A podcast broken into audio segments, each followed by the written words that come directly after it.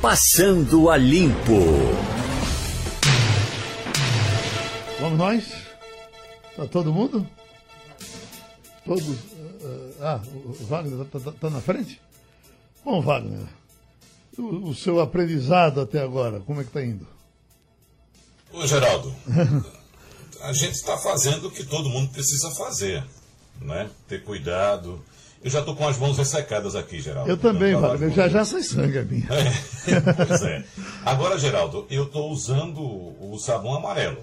Né? Aquele resseca mais ainda, aquele agride mais ainda a pele, porque é um sabão muito forte, mas é o mais indicado para esse momento. Né? Inclusive é o mais barato é, e o que funciona melhor. Eu estava ouvindo, Wagner, é, um médico pelo rádio agora de madrugada, ele é médico, e dizendo como é que ele está fazendo para se cuidar. Eu estou fazendo quase feito ele, mas aprendi um pouco mais. Ele diz o seguinte: quando ele sai do hospital, faz lá a primeira limpeza, sabão, etc. Tal, quase um banho.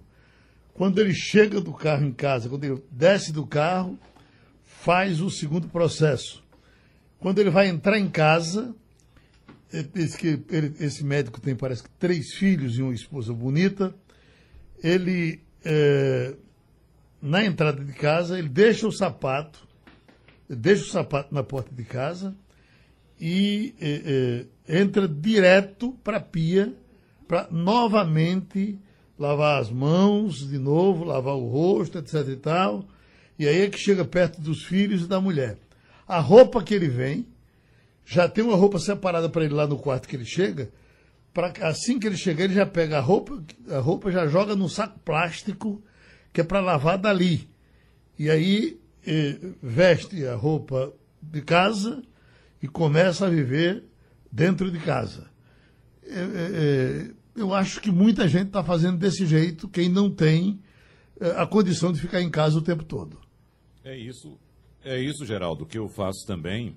É, eu acho que não com tanta precisão quanto esse médico que você conhece, mas assim, eu entro em casa, já deixo o sapato na área de serviço, já passo um desinfetante no sapato, é, já tiro a roupa, já coloco no cesto de roupa suja e já parto direto para o banheiro. Nada de dar beijinho em filho, em esposa, nada. É direto para o banho. Primeiro, lavar também as mãos, os, os punhos, os, os antebraços e depois tomar banho. Entendeu? E depois é que a gente chega perto da família. Mas sua, o correto é fazer isso. Sua esposa é da área médica. Como é que ela está vivendo? Ela é dentista. Uhum. Ela, infelizmente, está em casa, né, Geraldo? Que não pode atender ninguém, está parada. Quem tiver dente então, doendo, eh, eh, fica em casa. Fica em casa. Vai ter que ficar com o dente doendo, a não ser que procure uma emergência, porque ela também, inclusive por recomendação do Conselho de Odontologia, é, todos os dentistas sabem disso. Os dentistas receberam uma recomendação do Conselho de Odontologia para suspender isso desde a semana passada, ou duas semanas atrás, já para suspender o atendimento, não atender, não atender ninguém. Então, veja, Geraldo, a situação de profissionais autônomos, como ela e outros, inclusive de outras áreas, que tem que parar de trabalhar e, consequentemente, parar de ganhar dinheiro também. Uhum. Agora, Maria Luísa, você já era uma moça limpinha. Mas você me ensinou aqui como lavar as mãos que você aprendeu uh, com, com a crise. E aí, a partir dali, eu também passei a cortar as unhas bem mais rasas do que cortava, passei a, a, a, a lavar entre os dedos com todo esforço, entendeu? Você aprendeu mais alguma coisa para nos ensinar? Olha, aprender, aprendi várias, mas uma coisa que essa, essa pandemia me fez foi parar de roer as unhas, Geraldo. Eu tinha essa, esse vício horrível, muito devido à ansiedade. Mas, assim, quando eu vai dando vontade, eu me lembro do vírus e seguro a mão longe da boca. é uma parte boa de tanta tragédia que a gente tem acompanhado. Eu estava ouvindo as recomendações de Wagner. É, na verdade, o grande transmissor é o próprio ser humano. Né? Eu estava lendo uma matéria de O Globo hoje, uma, uma cientista dizendo que a pessoa que é infectada pelo vírus, ela vira uma espécie de fábrica de coronavírus antes de ter os sintomas. E é isso que faz com que a pandemia se espalhe de forma tão vertiginosa. O que aconteceu na Itália é que as pessoas, mesmo depois do início dos primeiros casos, elas continuaram a ter a vida social é, intensa que sempre tiveram. A Itália é um país que é muito parecido com o Brasil do ponto de vista social, aonde você tem muitos netos que vivem com os avós, aonde você tem aquele hábito de abraçar, de beijar, de ser assim caloroso, muito latino, né? Então, é, é, essa, essa primeira fase da pandemia, que oficialmente teria começado em fevereiro, mas já há quem diga que desde o início de, fevereiro, de janeiro o vírus já estava circulando na Itália. Então, foi isso que fez com que se tornasse a tragédia humanitária que a Itália está vivendo hoje. O, o Malu, é... na Itália morreram 30 médicos. Pois é. Nas últimas contas que foram divulgadas. Pois é. Você teve picos. Geraldo, você imagina que é um país de 60 milhões de habitantes, já, tá, já tem enterrado mais de 6 mil pessoas devido a uma mesma doença. A ponto dos cemitérios não terem mais onde enterrar e você ter fila em crematório. É, assim, é uma cena dantesca você imaginar. A gente está vivendo quase com idade média, uma peste negra, quando não se conseguia enterrar a quantidade de mortes que tinha. É isso que a Itália está vivendo. E ah, o eixo está se deslocando de forma perigosa para a Espanha. Se você observar a curva da Espanha, ela deu aquele mesmo pico que a Itália deu há algumas semanas, e hoje a Espanha já está com 7% de índice de morte. Então, é muita gente. É, é a, a, o Reino Unido demorou demais a tomar as medidas de contenção, porque na França já faz semanas que quem vai para a rua é multado. Né? Na, na, na Espanha, eles começaram a fazer isso a semana passada, para tentar deter esse pico. Porque o que as pessoas precisam entender é o que acontece hoje. A, a mão que você aperta hoje, a, a, o objeto contaminado que você pega hoje e, e sem querer passa nos seus olhos os sintomas vão aparecer daqui a semanas. Deixa, então... eu, deixa eu dizer mais um que eu aprendi com um amigo que foi para uma reunião de condomínio uh, no Alvorada, lá em Aldeia.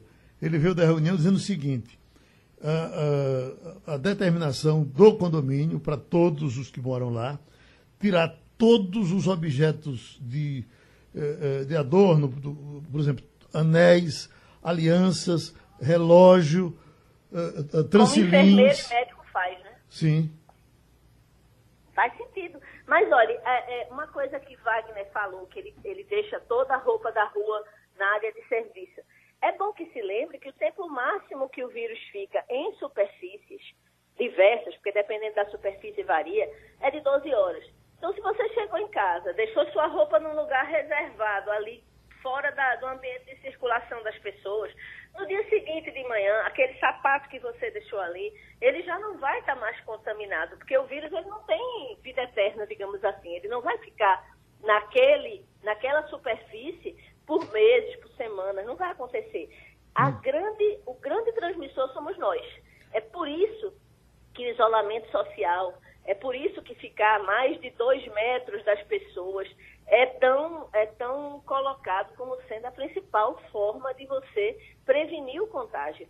Porque não é só quando você tosse que você coloca para fora vírus, não é? Até você falando, o ar que você está respirando, tudo aquilo está contaminado. E quando, é... você, e quando você fala e você tem o vírus, você contamina o ambiente onde você está falando. Exatamente, você contamina aquela superfície que uhum. você, você é, é, tossiu perto de uma mesa. Aquela mesa por horas ela vai ter vírus ali que quem tocar, quem chegar perto, vai estar tá, vai tá de alguma forma sendo é, alvo. Então, o, o, grande, a grande pedido de isolamento que se faz é porque, de fato, nós seres humanos somos, como disse a cientista da UFRJ que estuda na Itália aqui para o Globo, nós somos fábricas de coronavírus.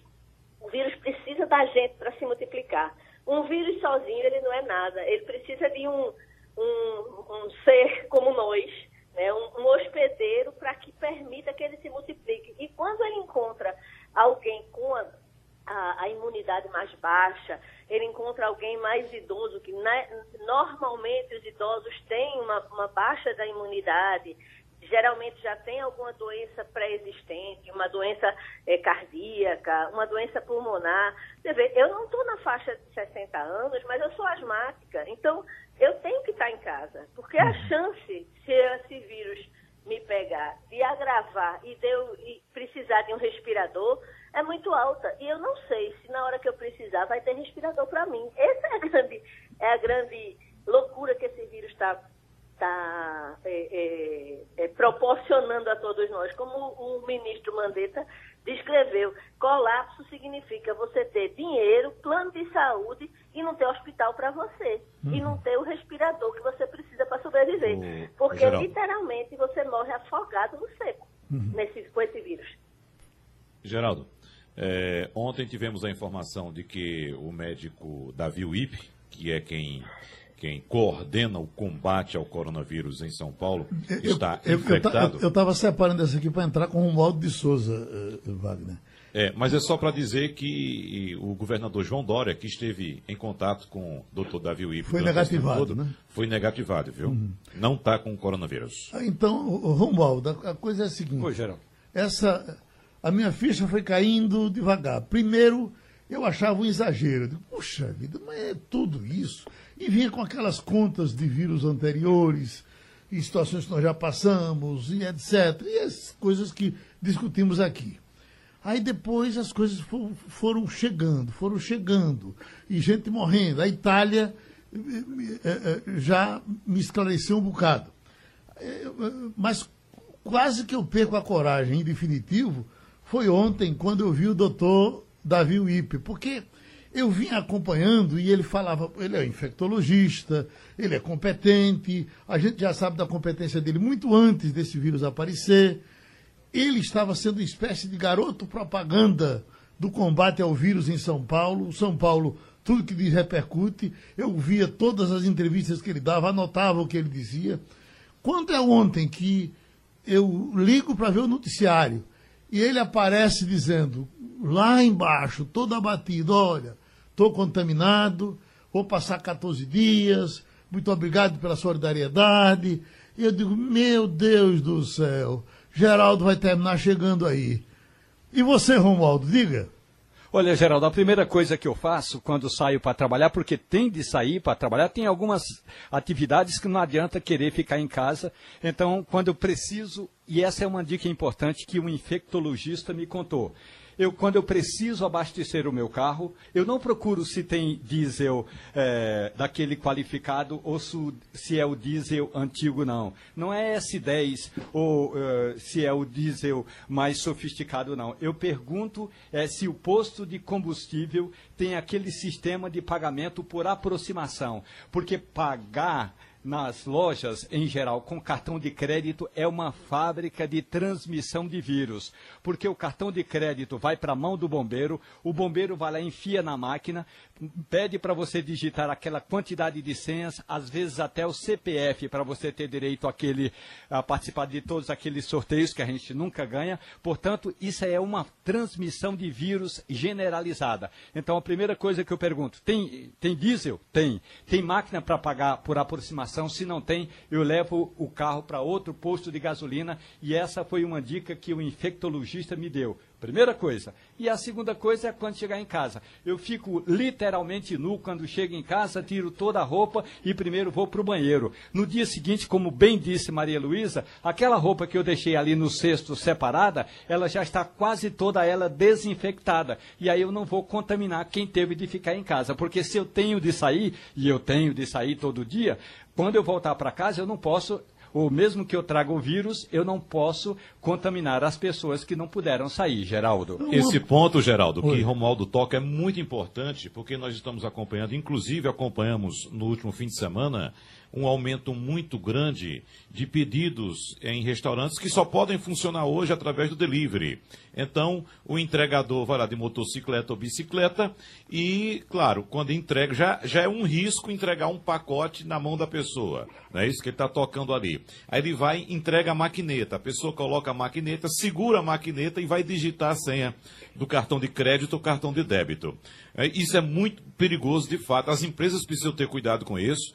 É, eu acho que deve orientar os entregadores a, a, andar com álcool e mostrar ao cliente que vai desinfectar a máquina no momento da entrega do produto, do alimento que a pessoa comprou. Mas eu tenho outra dica também, viu, Romualdo? Não precisa nem do cartão de aproximação. Eu acho que você pode uh, utilizar a chave, e eu faço assim, eu peço para a pessoa segurar a maquineta e pego a pontinha da chave e faço lá, digito lá meus, meus números, meu código e aperto o Enter. Oi. O Wagner, já eu pago pelo aplicativo, para não precisar nem correr. Pronto, melhor ainda. Melhor ainda, Maria. E eu fiquei bem impressionada, porque a, a última vez que eu pedi, que foi domingo, é, o entregador já chegou com um borrifador de álcool em gel na mão, viu? Muito já bem. Chegou, disse, vamos se prevenir. Aí já borrifou minha mão, a mão dele, passou, uhum. e aí ele pegou o pacote e me entregou. Então, fiquei bem tranquila até. Pela, até porque o risco não é só para a gente, é para é eles também, mais né? Que meu, inclusive. Agora, vamos dar um balanço dos políticos contaminados. Eu até procurei informações sobre o nosso Armando Monteiro, que foi confirmado com esse problema. Uh, até perguntei ao doutor Zé Paulo, mas ele deve estar recebendo informação demais uh, pelo zap, porque as pessoas, a essa altura, a gente já recebia muita coisa, está recebendo 50 vezes mais. É uma sorte quando alguém consegue ler um recado que a gente manda. Uhum. Mas eu, evidentemente, a, a, essa altura também peço ao próprio Armando Monteiro, aos amigos dele, que mandem dizer como é que ele está a partir da, da, da informação, da confirmação de que está com o vírus. Ontem recebi uma informação não oficial, atenção, foi um, um, um, amigo que passou sem certeza, mas com uma séria possibilidade de ser verdade, é, que Bivar estaria com esse vírus. No caso Eu acho do... que Brasília inteira está com esse vírus. Mas Bivar está aqui no Recife, ao que parece. Ele né? não estava lá, não. Ele, eles foram, foram deslocados. De princípio, a gente sabia que Fernando Bezerra Coelho estava na quarentena, não é? Não tive mais, mais informação. Você teve, Romualdo? Olha, Geraldo, sobre o líder do governo, o senador é, Fernando Bezerra Coelho, a informação que eu tive, aliás, é, você se lembra que ele participou de uma videoconferência e ele diz o seguinte, que teve um princípio, hum, é, e aí fez todos os testes e que deu negativo. Essa é a informação. Aliás, o Senado ontem atualizou aos jornalistas dois pontos impo importantes. O primeiro é que são três senadores que foram contaminados: o presidente da casa, Davi Alcolumbre, Nelsinho Trade, que esteve naquela comitiva fatídica do o presidente Bolsonaro aos Estados Unidos, e Pisco Bezerra, Bezerra que é do PE, PDT do Ceará. Então, Nelsinho Trade já se recuperou, Davi Alcolumbre já está em casa e Prisco Bezerra também já está em processo de recuperação. Então, são três senadores contaminados, um deles já está livre do coronavírus, que é o Nelsinho Trade. Com relação a Fernando Bezerra Coelho, ele participou daquela votação na última sexta-feira e a informação que, foi, que nos foi passada foi de que o senador pernambucano não tem o vírus. Eu ontem vendo a coletiva, foi uma coisa interessante, porque é, essa das, das seis horas da noite, aí pelas sete, se aproximando, o ministro da Saúde, como sempre, deu as explicações, como sempre, saiu um pouco mais cedo, mas a coisa foi organizada, interessante, porque levaram todas as autoridades de, de todos os, os, os, setores do Estado, do, do, do, do governo, e eh, à medida que os repórteres iam perguntando, as autoridades, eh, a autoridade que eh, podia responder sobre aquele assunto, se aproximava do microfone e respondia. Chegou um repórter e perguntou: disse, olha, ontem, quando vocês vieram dessa essa coletiva, vieram todos mascarados e agora vocês estão aí nesse papo e não estão mascarados. O que foi que melhorou de ontem para hoje? E aí ficou um olhando para a cara do outro, ninguém respondeu nada foi? Não foi? Aí a moça daqui, aquela voz que eu também não sei de que é, a voz feminina que comanda a, a, a coletiva, disse: a próxima pergunta. O cara ficou, o cara ficou sem resposta. Constrangimento geral. ô, ô, Romualdo, é, como está a contabilidade Oi? hoje do voo do Corona? Porque a última vez que eu vi, eu acho que eram 23 ou era 21 contaminados. 20, 23. 23. 23, seja, porque além de todos aqueles que tinham aparecido na relação, tinha lá o presidente uh, da Federação da Indústria do Estado de Rondônia. E, olha só, esse cabra nem ia na viagem. Ele estava em Roraima, o, eu não, não tenho o nome agora aqui, mas a gente atualiza já.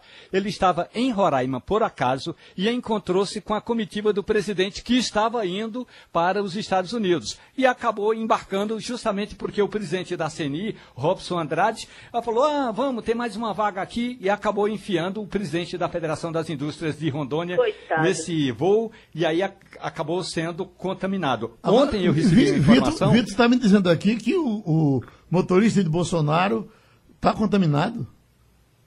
É, eu não tenho essa informação. Tem um assistente muito próximo dele, que eu também não me recordo o nome, que já foi testado positivo. Olha, eu vou dizer uma coisa, o Vitor só errou quem tem sobrenome Bolsonaro. Ô, Vitor, de onde veio essa informação? Eduardo. Ele está confirmando aqui. Pois não. Pois não, Romualdo, vai. Portanto, e já para terminar, Aí tem a, o mais, a autoridade mais próxima do presidente da República que se contaminou foi o secretário de comunicação, Fábio Weingarten, e aí foi esse aí que ajudou a disseminar toda essa onda de coronavírus. Portanto, eu não tenho a informação do motorista do presidente Jair Bolsonaro, mas tenho a informação de que o presidente da Confederação Nacional da Indústria, Robson Andrade, que estava no voo, voltou para Belo Horizonte, já deu positivo, e a partir de hoje já está liberado. Como também recebi um telefonema hoje de manhã, Geraldo, uhum. da Karina Cufa. Karina Cufa vem a ser a advogada do presidente Jair Bolsonaro. E ela também é advogada advogada, é da área jurídica do futuro partido de Bolsonaro. Então, Karina Cufa terminou todo o processo, está descontaminada e a partir de hoje começa a atuar. Eu até mandei uma pergunta para ela. Sim, a senhora começa a atuar e vai voltar ao Palácio do Planalto, porque se voltar ao Planalto eu estarei livre. Quer dizer, é, estarei fora. E ela falou que não, que não vai chegar por Brasília nos próximos dias, porque, como bem diz a nossa sapiente Maria Luísa, metade metade é muito, mas boa parte das autoridades de Brasília está contaminada e a gente tem de trabalhar, mas tem de ficar livre desse, é, distante um pouco desse povo, Geraldo. Vitor vem aqui destrinchar a informação do motorista no terceiro microfone, Vitor, por gentileza, para ficar mais distante de mim. Não, vá. Vitor é um, é um vetor, viu? Ele é jovem, saudável, é daqueles que e eu sou, e eu sou, e eu sou um receptor. Pois não. Receptor teimoso, eu diria. Pois não. A informação é do Correio Brasiliense, que diz que o motorista de Bolsonaro dá entrada em hospital com sintomas de coronavírus. Um dos motoristas do presidente, vai dizer a matéria, deu entrada em um hospital de Brasília apresentando problemas respiratórios, sendo este que é um dos sintomas do coronavírus. Ele realizou o teste para a doença e aguarda o resultado. Esse motorista seria o segundo motorista do presidente que apresenta sintomas da doença. O primeiro teve teste positivo, mas a contraprova desse primeiro motorista deu negativo. Isso só faz me lembrar que, servindo ao Palácio do Planalto, tem 103 carros. Para cada carro deve ter dois motoristas, ou três, porque o serviço público é, é, é, é pródigo. Passando a limpo, vai ouvir agora o empresário de frutas eh, e vice-presidente da Associação Brasileira dos Produtores de Frutas, Guilherme Coelho. Amigo, eu, quando recebi a sua ligação, fiquei pensando aqui, puxa vida, como é que estão vivendo os produtores de fruta de Petrolina, pela dificuldade da exportação agora, os países uh, sem receber todos os voos. Uh, então, certamente, o senhor tem muito a nos dizer nesse dia de hoje, não é isso? Doutor Guilherme? Acho que tivemos alguma Tivemos um, uma interrupção na comunicação. Vê se tu escuta ele, Eval. Tá, tá mudo? É, o, o, mudo é o telefone, no caso. Bom, então vamos.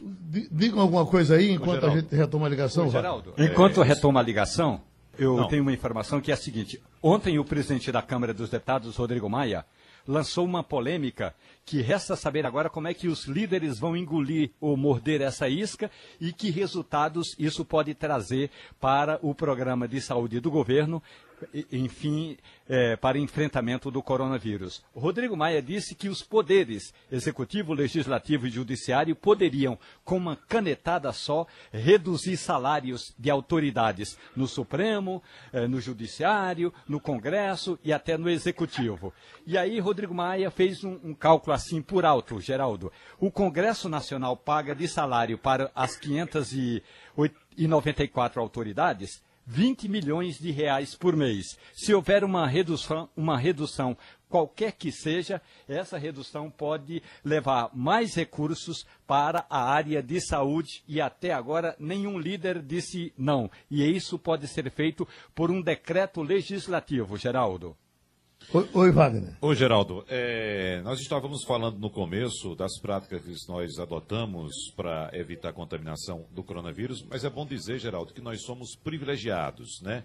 Nem todos os brasileiros têm condições de chegar em casa, de ter uma área onde possa colocar a roupa contaminada. Nem todos os brasileiros têm acesso à água, nem todos têm acesso à água tratada e tem muitos que sequer têm um sabonete em casa. E veja só, o Instituto Data Favela fez uma pesquisa e apontou que 72% dos moradores de favelas do Brasil não vão conseguir manter sequer o baixo padrão de vida uh, que uh, tem no momento por não terem nenhum tipo de poupança. E nessa população que é formada por 13 milhões e meio de pessoas, 32%, ou quase um em cada três, vão ter dificuldades de comprar itens básicos de sobrevivência, como, por exemplo, alimentos. E esses dados, como já disse, fazem parte dessa pesquisa inédita feita pelo Data Favela, que investigou o impacto do coronavírus nas comunidades pobres e precárias do país. Foram 1.142 pessoas entrevistadas neste mês em 262 favelas de todas as regiões do Brasil. A margem de erro é de 3 pontos percentuais. Já, já estamos com o doutor Guilherme Coelho na linha. Doutor Guilherme, nos escuta? Bom dia, Geraldo. Bom dia, ouvintes da Rádio Jornal do Comércio. Pronto. Então, o doutor Guilherme Coelho é vice-presidente da Associação Brasileira dos Produtores e Exportadores de Frutas. Como é que essa categoria está funcionando nesses dias, doutor Guilherme? É, bom dia, Geraldo. Bom dia a todos os ouvintes. É, eu vou falar um pouco aqui, primeiramente, do Vale do São Francisco, onde me encontro, aqui da região de Petrolina e Juazeiro. Ô, Geraldo, é, as fazendas de médio, grande porte, elas que são exportadoras, elas, para poder exportar, ela tem que ter certificados internacionais. E esses certificados internacionais começam por uma boa prática de higiene, de manipulação das frutas. Vamos citar aqui o exemplo da manga e da uva. Então, por exemplo, já desde que uma fazenda para exportar, seus funcionários já têm que, che têm que colocar a touca, têm que lavar as mãos, têm que é, higienizar o, o seu local de trabalho. E isso já acontece aqui, tá certo? O que é que nós estamos fazendo mais do que isso? Estamos sanitizando todos os ambientes, isso com lava-jato, com água sanitária, e nós borrifamos todo o ambiente, as mesas, as paredes, o teto, o chão, para que eles se tornem mais seguros em poder trabalhar, tá certo? Uhum. É, os ônibus, todas as vezes que os ônibus vão pegar os funcionários de manhã, eles também são sanitizados, as janelas devem ficar abertas. Então, essas são algumas das, das medidas que nós já tomávamos, né? não dessa maneira de higienizar os ônibus, sanitizar os ambientes, mas as pessoas, tá? Então, no campo, quem está colhendo, por exemplo, a uva, nós temos carrinhos móveis que já passam, sempre foram assim, de duas em duas horas, para que os trabalhadores rurais possam lavar as suas mãos e continuar manipulando as frutas. Estamos também fazendo os refeitórios. Por exemplo, um refeitório que almoçava de uma vez só 60 pessoas e elas ficavam mais juntas, então agora nós estamos fazendo em dois turnos, almoçam 30 pessoas, depois essas 30 saem e entram mais 30. E na porta dos refeitórios ficam, fica um funcionário e ele vai borrifando na mão de quem entra o, o álcool, 70%, para que ele possa fazer a sua higiene. Então, também algumas fazendas é, é, estão usando o termômetro digital. É aquele termômetro que tem um raio infravermelho, se eu não me engano, para quando o funcionário chegar, saber se ele está com alguma alteração febril. As grávidas já foram colocadas em casa, as pessoas com mais de 60 anos. Então, todos esses cuidados é, estão sendo tomados. A nossa, a nossa atividade produz fruta. Fruta é um dos alimentos mais saudáveis de vitaminas, sais minerais, enfim. Então, essa produção é muito importante. Vários sindicatos, há três dias atrás, na segunda-feira, se não me engano, ontem, eles deram uma nota, os sindicatos dos trabalhadores aqui de vários locais aqui da região, é, dizendo e querendo saber qual é a atitude que os governantes vão tomar para que os seus, os seus associados possam trabalhar com segurança. Então, nesse momento, a, a produção de alimentos foi considerado um serviço essencial para a produção de alimentos para todos que precisam se alimentar. Em relação às exportações por containers de manga e uva, elas continuam normal. Os contêineres estão chegando, coletando as frutas, enviando para os Estados Unidos, para a Europa. Logicamente, isso é dia a dia. Amanhã pode haver uma modificação. O que parou praticamente completamente foi a exportação de manga via aérea, porque a maioria dessas mangas são colocadas nos porões dos aviões de passageiro então, por exemplo, tem um avião que sai Recife-Lisboa. Está lá os passageiros, mas tem muitas vezes fruta ali embaixo. Como as companhias aéreas pararam de enviar os aviões de passageiros, logicamente essa parte está prejudicada. Nós não exportamos uvas por avião. Quem vai por avião são as mangas e que é um percentual muito pequeno em relação ao que vai de navio e o que a gente vende no mercado interno. Então aqui nós estamos muito conscientes disso e nós estamos dizendo, nós estamos trabalhando no setor de produção de frutas para que você fique em casa. Esse é o nosso lema.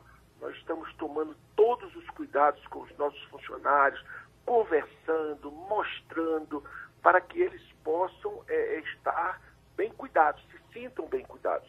Ontem, o prefeito Miguel Coelho, que tomou várias providências muito rápidas aqui na cidade, inclusive cancelou oficialmente o São João do Vale, que é um São João conhecido hoje nacionalmente e por mim o melhor do mundo. Então, nesse momento, geral, nós estamos aqui trabalhando, nós estamos aqui sendo orientados por todas as regras da, da Organização Mundial de Saúde, do Ministério da Saúde, Saúde, das nossas certificações, dos quais nós já tivemos.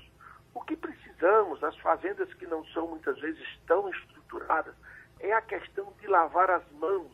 O álcool gel praticamente já não tem, tem que lavar as mãos é com sabão, não se pode cumprimentar as pessoas, tem que ficar uma longe da outra tudo isso é, vai fazer que nós vençamos essa dificuldade que estamos atravessando. Doutora Maria Luísa Borges, parece que o, o doutor Guilherme já disse tudo de uma vez só, não é isso? Pois é. Eu tinha só uma, uma, uma dúvida.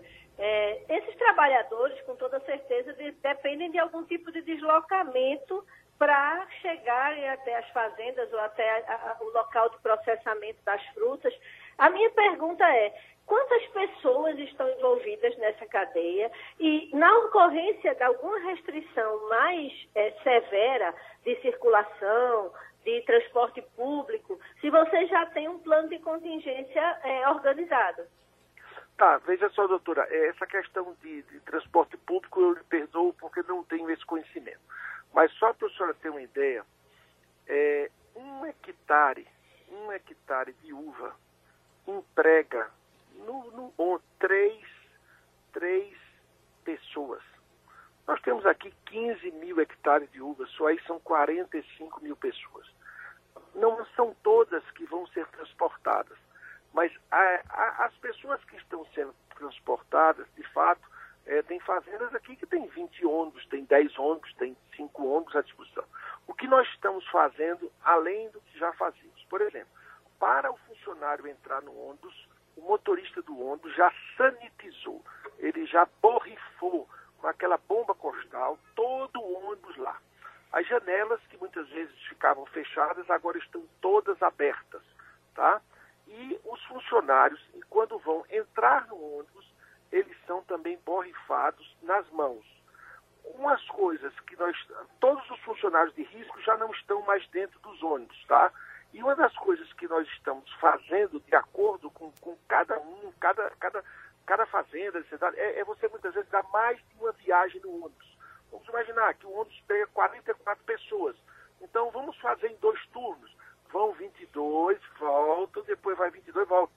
Na hora do almoço que eu falei, no, do refeitório, a mesma coisa. Estavam lá, sei lá, 60 pessoas almoçando. Então, de meio-dia, meio-dia e meia, 30 afastadas de um metro, e sempre um funcionário borrifando as mãos desses funcionários colaboradores. Os colaboradores têm sido muito conscientes, tá certo? E, e dizer mais uma vez, Geraldo, que nós estamos aqui trabalhando para que as pessoas possam ficar em casa. Nós somos serviços essenciais. Nós precisamos estar junto agora para não faltar alimento. Nem para o mundo, porque nós exportamos. Não faz sentido também agora parar as para jogar todo o alimento dentro do Brasil. O Brasil não comporta, não consome e estamos também vendendo, logicamente, os alimentos aqui dentro do nosso país. Então a gente agradece ao doutor Guilherme Coelho. Muito obrigado Ô, também Geraldo. pelo seu Tá, poder Geraldo, de síntese. Oi, oi, Wagner. Eu só queria saber se há algum entrave no escoamento dessa produção para o exterior, que nós acompanhamos, claro, a redução dos voos internacionais Ele disse que não. Ele já disse que não. Geraldo. Oi. Geraldo, só, só para dizer, não, não há via navio. Tá? Agora, o mais importante, doutora, o mais importante, Geraldo, o mais importante, ouvindo a Rádio Jornal do Comércio, é você que está em casa, faça a sua alimentação, assista a sua televisão, descanse, mas reze. Deus é maior e todo-poderoso. Hora dessa, nós precisamos pedir misericórdia a Deus, que tenha misericórdia de nós que nos salvemos desse coronavírus o mais rápido possível. Um abraço grande, Geraldo. Pronto, um abraço grande. Ele falou disso, Wagner. Ele disse que não está tendo nenhuma dificuldade. A única dificuldade que ele tem é com o avião de carreira, né? O cargueiro. segundo ele, é mínimo, né? A, É. a percentual de frutas exportadas via aérea. É verdade. Na E os, e os verdade, cargueiros, e os cargueiros foram preservados mesmo. A gente sabia disso, né, Maria Luísa? É, a gente sabia, inclusive eu, eu não sei nem até que ponto é, o fato da navegação é, é, marítima ter continuado a todo vapor, até que ponto também não foi um, um meio de contágio, porque você vê, por exemplo, ali naquela região de Santa Catarina, a, o bolsão de coronavírus, onde o vírus se espalhou de forma mais intensa, foi exatamente na região do Porto de Tubarão. né? Então a gente até imagina o quanto a manutenção não pode ter, de alguma forma, ajudado na disseminação, porque ali com certeza podem ter funcionários que levaram doen- a doença, levaram vírus adiante, muitos até assintomáticos, por que não, né? Ô Maria, eu insisti na questão porque é o seguinte, como o doutor Guilherme Coelho falou, uma parte da produção escoada ah, por via marítima, né? E houve no começo do ano, principalmente no mês de fevereiro, comecinho do mês- desse mês de março, uma espécie de engarrafamento de contêineres, principalmente Isso. no Porto de Santos, né? Porque a Isso. gente não conseguiu receber toda a produção chinesa. Era para ter chegado aqui 50 mil navios, chegaram 2 mil. Então o Porto ficou com um excesso de contêineres. Teve até uma certa, é, é, não chegou a ser uma greve, mas uma movimentação dos trabalhadores locais com medo de manejar carga vinda da China no começo do ano. Teve alguma coisa desse tipo também. Mas, enfim, é, é- hoje, com o vírus já em mais de 200 países, é, em alguns é, caminhando de forma tão avassaladora, é muito difícil alguém tentar traçar essa rota, como foi que chegou aqui, como foi. É bem óbvio para todo mundo que São Paulo foi a porta de entrada do Brasil.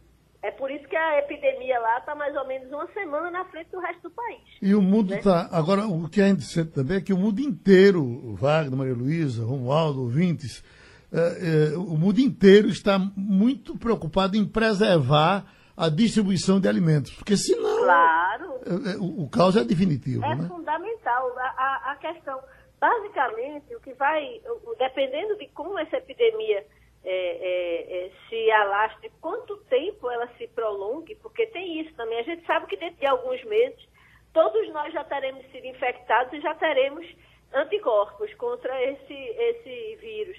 Mas enquanto isso não acontecer, o, o, a forma como ele se espalha é uma forma muito, é, é, como é que eu diria, é um patrol, ele vai progredindo em progressão geométrica até que comece a ter a, a queda. Você tem a cada dia, cada três dias você dobra o número de casos, você dobra o número de pessoas mortas. É uma coisa muito muito louca quando você acompanha a evolução dos números dia a dia por país, né? Esses gráficos que a gente tem recebido e tem a, a, visto a, os meios de comunicação publicarem, deixam a gente realmente assombrado.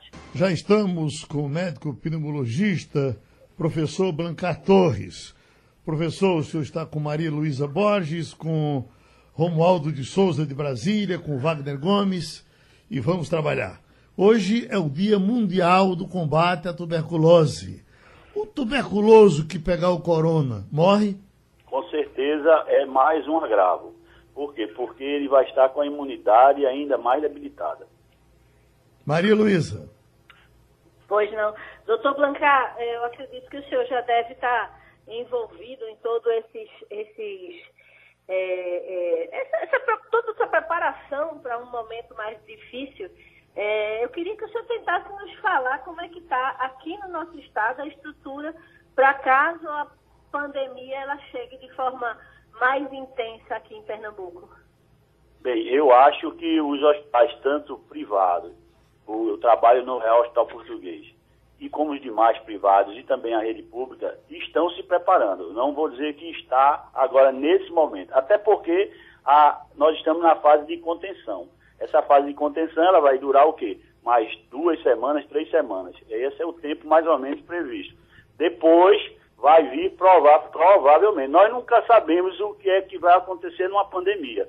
Tanto ela pode é, progredir, pode ficar é, ascendente, ou então ela diminuir, ficar em platô, e não significa que na Itália ou que na Espanha tiveram esses casos todos que nós vamos ter também. Nós estamos fazendo um trabalho muito sério, eu acho muito bom. Eu tenho visto aqui é, na cidade do Recife, também tenho saído um pouco assim até a trabalho, né, que o médico não pode parar, e tenho visto que o povo está realmente em casa.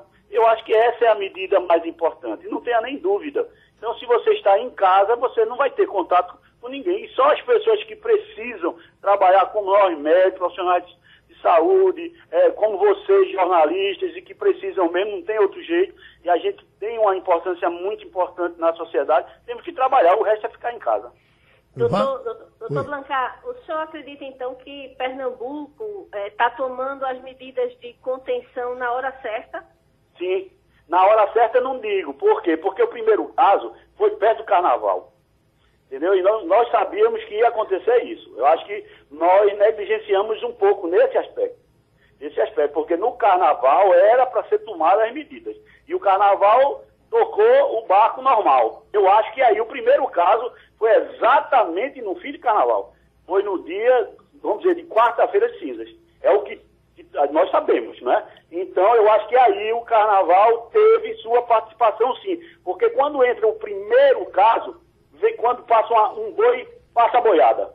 Então a gente poderia ter evitado. Agora, daí para frente, todas as medidas que têm sido tomadas pelo governo, pelos prefeitos, têm sido corretíssimas. O Romualdo de Souza. Doutor Blanca, eu vou fazer uma comparação que o presidente Jair Bolsonaro recebeu uma orientação que foi a seguinte. Mais ou menos aí perto do carnaval, alguns especialistas infectologistas se reuniram com o presidente e disseram: e se nós suspendessem o carnaval? A resposta do presidente na época foi: Você já imaginou suspender o carnaval? É a mesma coisa de suspender a Olimpíada. Na prática é a mesma coisa, porque o Comitê Olímpico acaba de suspender a Olimpíada. Na sua avaliação, eventos como o carnaval poderiam ter sido cancelados para evitar esse risco todo? Deveriam, deveria ser, com certeza. Eu acho que o carnaval foi um fator a mais. Eu acho que talvez um fator decisivo. Porque foi aí onde apareceram, ou apareceram os primeiros casos, o primeiro caso, porque o primeiro caso é decisivo. Quando entra um, carro, um caso, então é, essa pessoa vai contaminar. É proporção geométrica. Acho que sim. O carnaval foi uma negligência tanto do governo federal como de todos os governos estaduais. Não deveria deixar. Como a, as Olimpíadas foram realmente suspensas. É claro que nós estamos numa situação diferente. Mas naquela época sabíamos que a pandemia ia atingir todos os países, tanto do hemisfério norte como do hemisfério sul. Wagner Gomes. Doutor Blancão, o primeiro caso registrado no Brasil foi no domingo de carnaval. Um cidadão que voltou da Itália e reuniu-se com a família. Inclusive, é, me parece que o primeiro caso de cura no Brasil também foi desse cidadão, que foi o primeiro diagnosticado aqui no Brasil. No domingo do carnaval e em São Paulo. Até então, não tínhamos nenhum relato de nenhuma infecção por coronavírus no Brasil durante aquele período de carnaval. Mesmo assim, por que o senhor acha tão importante que deveria ter sido, sim, uh, adiado, anulado, cancelado o carnaval no Brasil? Porque é, no primeiro, sempre o primeiro caso. Quando você tem o primeiro caso, daí para frente você perde toda a estrutura de saber aonde começou e com quem essas pessoas entraram em contato. O problema desse vírus é a contagiosidade, não é nem a letalidade, mas ele é muito contagioso. O grande problema é esse. Então, se por acaso não aparecesse nenhum caso, e deve ter em algum lugar ainda que não apareceu, e se houver essa contenção, como está havendo agora, talvez não apareça. Apareça exatamente nos locais onde nós abrimos a guarda. Com certeza o carnaval e nós sabíamos todos, todos que trabalham na área de saúde, sabia que o carnaval ia abrir uma brecha muito grande. Ia ser uma ferida imensa. E foi o que aconteceu. Eu, eu não tenho dúvidas. Eu acho que aí foram abertas as portas. Poderia ser suspenso por uma questão de saúde pública e não foi por uma questão de dinheiro. E para terminar com o seu conselho, o que é que o senhor diz para o pessoal de DPUC, para o pessoal que tem qualquer problema pulmonar? O que, é que, o senhor, eh, que mensagem o senhor deixa? Veja, os pacientes respiratórios crônicos que têm asma, DPOC, eles precisam estar em contato com seus médicos. Acontece que os médicos estão com medo também. Então, os médicos estão fechando seus consultórios, porque tem medo de morrer. Então, o que é que esses médicos têm que fazer? Usar mais a telemedicina. A verdade é essa. Nós agora estamos com a tecnologia e podemos é, é, conversar com o nosso paciente. Então a gente conversa com o nosso paciente, identifica o problema e, e vai ver se de fato ele precisa de uma avaliação presencial ou não. Se for somente para renovar a medicação, então vai alguém mais jovem para uma instituição qualquer ou no consultório médico e ele renova. Mais uma contribuição tivemos aqui do médico Blancar Torres. Tem aqui uma colaboração passada por Clóvis, já de São Paulo. Ele disse uma boa fonte da Universidade de John Hopkins, próxima eh, um terço dos pacientes que pegaram o coronavírus já estão curados. Total de casos no mundo, 350 mil. Total de curas, 101.800. Total de mortes, 16 mil, sendo 60% na China e Itália, em relação à população mundial, 0,0026%. Tem, tem informação disso aí, Wagner? O, o Geraldo, tem informação aqui para você que gosta de apostar. Não, então ajuda se você gosta, mas veja só. Em razão das restrições do coronavírus, a Caixa Econômica Federal decidiu suspender temporariamente ou adiar alguns jogos de loteria, viu? Os sorteios das próximas distrações da Loteria Federal foram suspensos pelo prazo de três meses.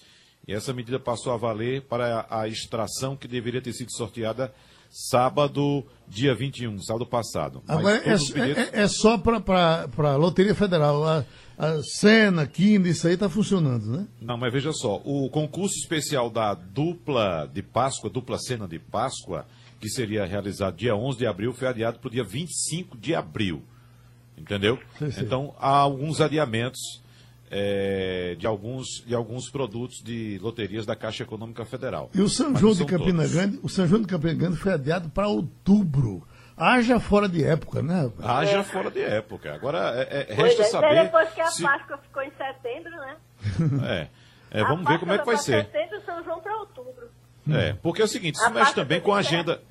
Mexe, É, mexe também com a agenda das pessoas, né? As pessoas se programam para esses eventos e, que, e será que as pessoas vão ter também, já que estamos parando agora, o Brasil parado agora, ninguém sabe por quanto tempo, quanto tempo, será que a gente vai ter disponibilidade de parar também mais adiante para participar de um evento dessa natureza? É uma Acho pouco provável. observação, é uma ótima observação, porque é, imagina-se que quando se retomar a economia, vai haver um imenso represamento de, de consumo. Não é? É, então, nesse momento, o que é que você vai, vai fazer? Muito provavelmente, quem tiver é, é, condições vai comprar, vai produzir, vai trabalhar mais. O autônomo vai tentar compensar o tempo perdido, né? É, exatamente. Ô, Geraldo. E a gente viaja em tempo de férias. Bom, Exato. férias já estamos, né? Férias forçadas. Romualdo. A gente não vai ter mais um período de férias. Romualdo? Olha, eu tenho aqui um pedido de uma ouvinte nossa que está no bairro da Gra- das Graças, Maria Luísa. Ela disse que tocou a ela fazer o trabalho em casa, o teletrabalho. Até aí tudo bem. O danado é, é que no prédio onde ela mora, a maioria dos vizinhos também está de quarentena. Só que todo mundo resolveu tocar música alta. E a altura está impressionando, é, é, está causando um certo nervosismo, porque as pessoas ficam dentro de casa, daí a pouco o vizinho bota uma música alta, portanto, o pedido é. Quarentena não é colônia de férias, portanto não tem que deixar a molecada descer para o parquinho. E a outra coisa, quarentena não é festival de rock. Minha gente, baixe o som de casa e não perturbe o vizinho que está de quarentena. Ô, Geraldo. É uma observação. É, tem outra informação também aqui, essa vinda da Agência Nacional de Aviação Civil, a ANAC lançou um formulário online para cadastrar brasileiros que tinham passagem comprada para retornar, mas não conseguem por causa das restrições em outros países, e a agência recebeu até o fim da tarde de ontem quase 11 mil cadastros de pessoas, de brasileiros que estão fora do país nessa situação e não conseguem voltar. Inclusive aqui do lado, no Peru, há mais de 600 brasileiros retidos no país porque não conseguem voltar para o Brasil. A situação muito difícil ainda para os brasileiros que estão no exterior, viu? Até então, a informação do governo era 1.600 pessoas. Depois aparece essa relação agora com 11 mil brasileiros que estão fora querendo entrar. E Deus sabe a dificuldade que essas pessoas estão tendo aí por aeroportos, sem, sem, sem dinheiro, inclusive, porque o dinheiro se acaba, né? Exatamente. Loucura, É, né? E as maiores dificuldades, Geraldo, estão em Portugal, Peru, México e África do Sul. Agora, Maria Luísa, da, da sua área de informática, eu li uma, tô- estou lendo aqui um artigo bem interessante, estou arquivando ele, que é o dinheiro das fake news. Aí a- a- o subtítulo é A disseminação de fake news não é uma novidade caseira. Envolve muito dinheiro. Me chama a atenção, Maria Luísa, porque quando se toca aqui no nome de Bolsonaro, vem uma tempestade de, de, de críticas a quem fala aqui. E nós sabemos que Bolsonaro não está com essa bola toda aqui no Recife há muito tempo. Se a nossa audiência é maciça mais aqui no Recife, é, é, é, as pessoas que escutam é, não são todas Bolsonaro, como aparenta ser no que chega para cá. Eu estou lendo aqui, por exemplo, que é um, um simples toque que se falou aqui de Bolsonaro hoje, já vê um bocado de coisa, esse aqui diz, por que vocês não falam do ladrão cachaceiro que foi à Europa e Porque se, ele não é presidente. e se recusou a fazer o teste? Aí pronto, é- é- é- eu chego à conclusão de que isso não vem de graça. Não é possível que as pessoas que têm o que fazer, que trabalham, estejam em casa de plantão para quando se tocar no nome de Bolsonaro, de Lula, da puta que pariu. Aí veio essa, essa danação de, de, de protesto, de reclamação. Deve ter dinheiro por trás disso. Concorda? Pode ser, pode ser sim. Eu, eu só acho, sabe, Geraldo, que do, do- do ponto de vista do nosso trabalho, é nossa tarefa cobrar das autoridades com mandato. Ninguém é, é, chega lá em cima, ninguém chega de Marte e aterriza. As pessoas concorrem, se candidatam, concorrem à eleição, ganham, adquirem um mandato, se tornam governantes e são eles que têm que ser cobrados. Durante o governo Dilma, nós cobrávamos a quem? A Dilma. Durante o governo Lula, nós cobrávamos a quem? A Lula. Atualmente, Estamos no governo Bolsonaro. A gente tem que cobrar de Bolsonaro. Eu não posso cobrar de Lula, porque Lula não é presidente. Lula não pode tomar decisão. Lula não pode fazer absolutamente nada. Ele é, nesse momento, uma pessoa de um grupo de risco que não devia nem circular, porque ele realmente se expondo, ele pode contrair uma doença que pode levá-lo à morte. Essa é a situação de Lula atual. Fora isso, ele não tem ele não tem mandato, ele não tem poder, não tem a caneta na mão. Nós temos que cobrar de quem tem a caneta na mão, de quem tem mandato e de quem até o fim de semana passado estava chamando o que a gente está vivendo de gripezinha. Isso é uma coisa que não tem como você é, é, é ignorar. Não tem como você é, é, olhar o que está acontecendo no mundo. O governo Trump, aonde Bolsonaro se inspira, ele devia estar tá se inspirando com o que Trump está fazendo. O governo Trump abriu a caixa para empresários, para pessoas ficarem em casa, decretou a, a, proibição de circulação em três estados. É, é, aquilo, você, você olhar e você ver é, um governo tentando se antecipar ao, ao caos que pode provocar, eu, eu, sinceramente fico com inveja. E é isso que o que aconteceu ontem com a MP, emite o MP, depois tira o principal ponto da MP via Twitter. Você está governando aquilo. via Twitter. Então, é isso que eu acho que a gente, que a gente como é, profissionais de imprensa, a gente tem que cobrar e tem que cobrar de quem está no poder. E, e, a explicação, e a explicação para trás foi interessante. Ó. Guedes revela conversa com Bolsonaro sobre o MP. Tira, eu estou levando, eu estou apanhando muito. Tu já pensaste? Você, você não está preocupado com a política pública, você está preocupada com as redes sociais. Entendeu? Então, você vê, Angela Merkel, você sabe o que é um governo alemão admitir que vai dar déficit? É o fim do mundo. 5%, Maria. Pois é, é, isso é uma das coisas, é um dos pilares basilares da administração alemã, é o combate ao déficit público. Uhum. Entendeu? E ela já disse, vou gastar mais do que vou arrecadar e não quero saber. O governo espanhol tá, tá, abriu a caixa para pagar até a conta de luz dos cidadãos, porque sabe que eles não vão ter dinheiro. Então, na verdade, o que está se vendo no mundo, e não é, não é, aí você vai dizer é China, é, não, é o mundo inteiro. O mundo inteiro adotou medidas radicais de socorro, de socorro a empresários, de socorro a empregados, de socorro a quem está em casa, de socorro a autônomo. Trump vai dar, vai dar bolsa, criou quase que um Bolsa Família americano. Então, assim, é, é isso que a gente está vendo acontecer no mundo e que, infelizmente, a gente não está vendo acontecer no Brasil. E se tem um responsável, é o mandatário principal. Eu posso dizer que é Paulo Guedes, eu posso dizer que é Mandetta, posso, mas quem manda e quem escolhe Paulo Guedes, quem manda e quem escolhe Mandetta. Gente, a gente tem que ver uma ação orquestrada governamental de socorrer esta nação, porque as outras nações, nações do mundo estão fazendo isso estão socorrendo seus cidadãos, seus empresários, porque é isso que o governo tem que fazer na hora de crise, na hora da guerra. Romualdo de Souza, o que acontece em Brasília do dia de hoje? O presidente da República, se estiver mais calmo, porque ontem ele não estava calmo, ontem Jair Bolsonaro soltou os cachorros contra a imprensa, mais uma vez, porque jornalistas perguntaram ao presidente da República o que estava acontecendo para que a popularidade do ministro da Saúde está maior do que a do presidente. Jair Bolsonaro disse que era uma pergunta imbecil e por aí afora.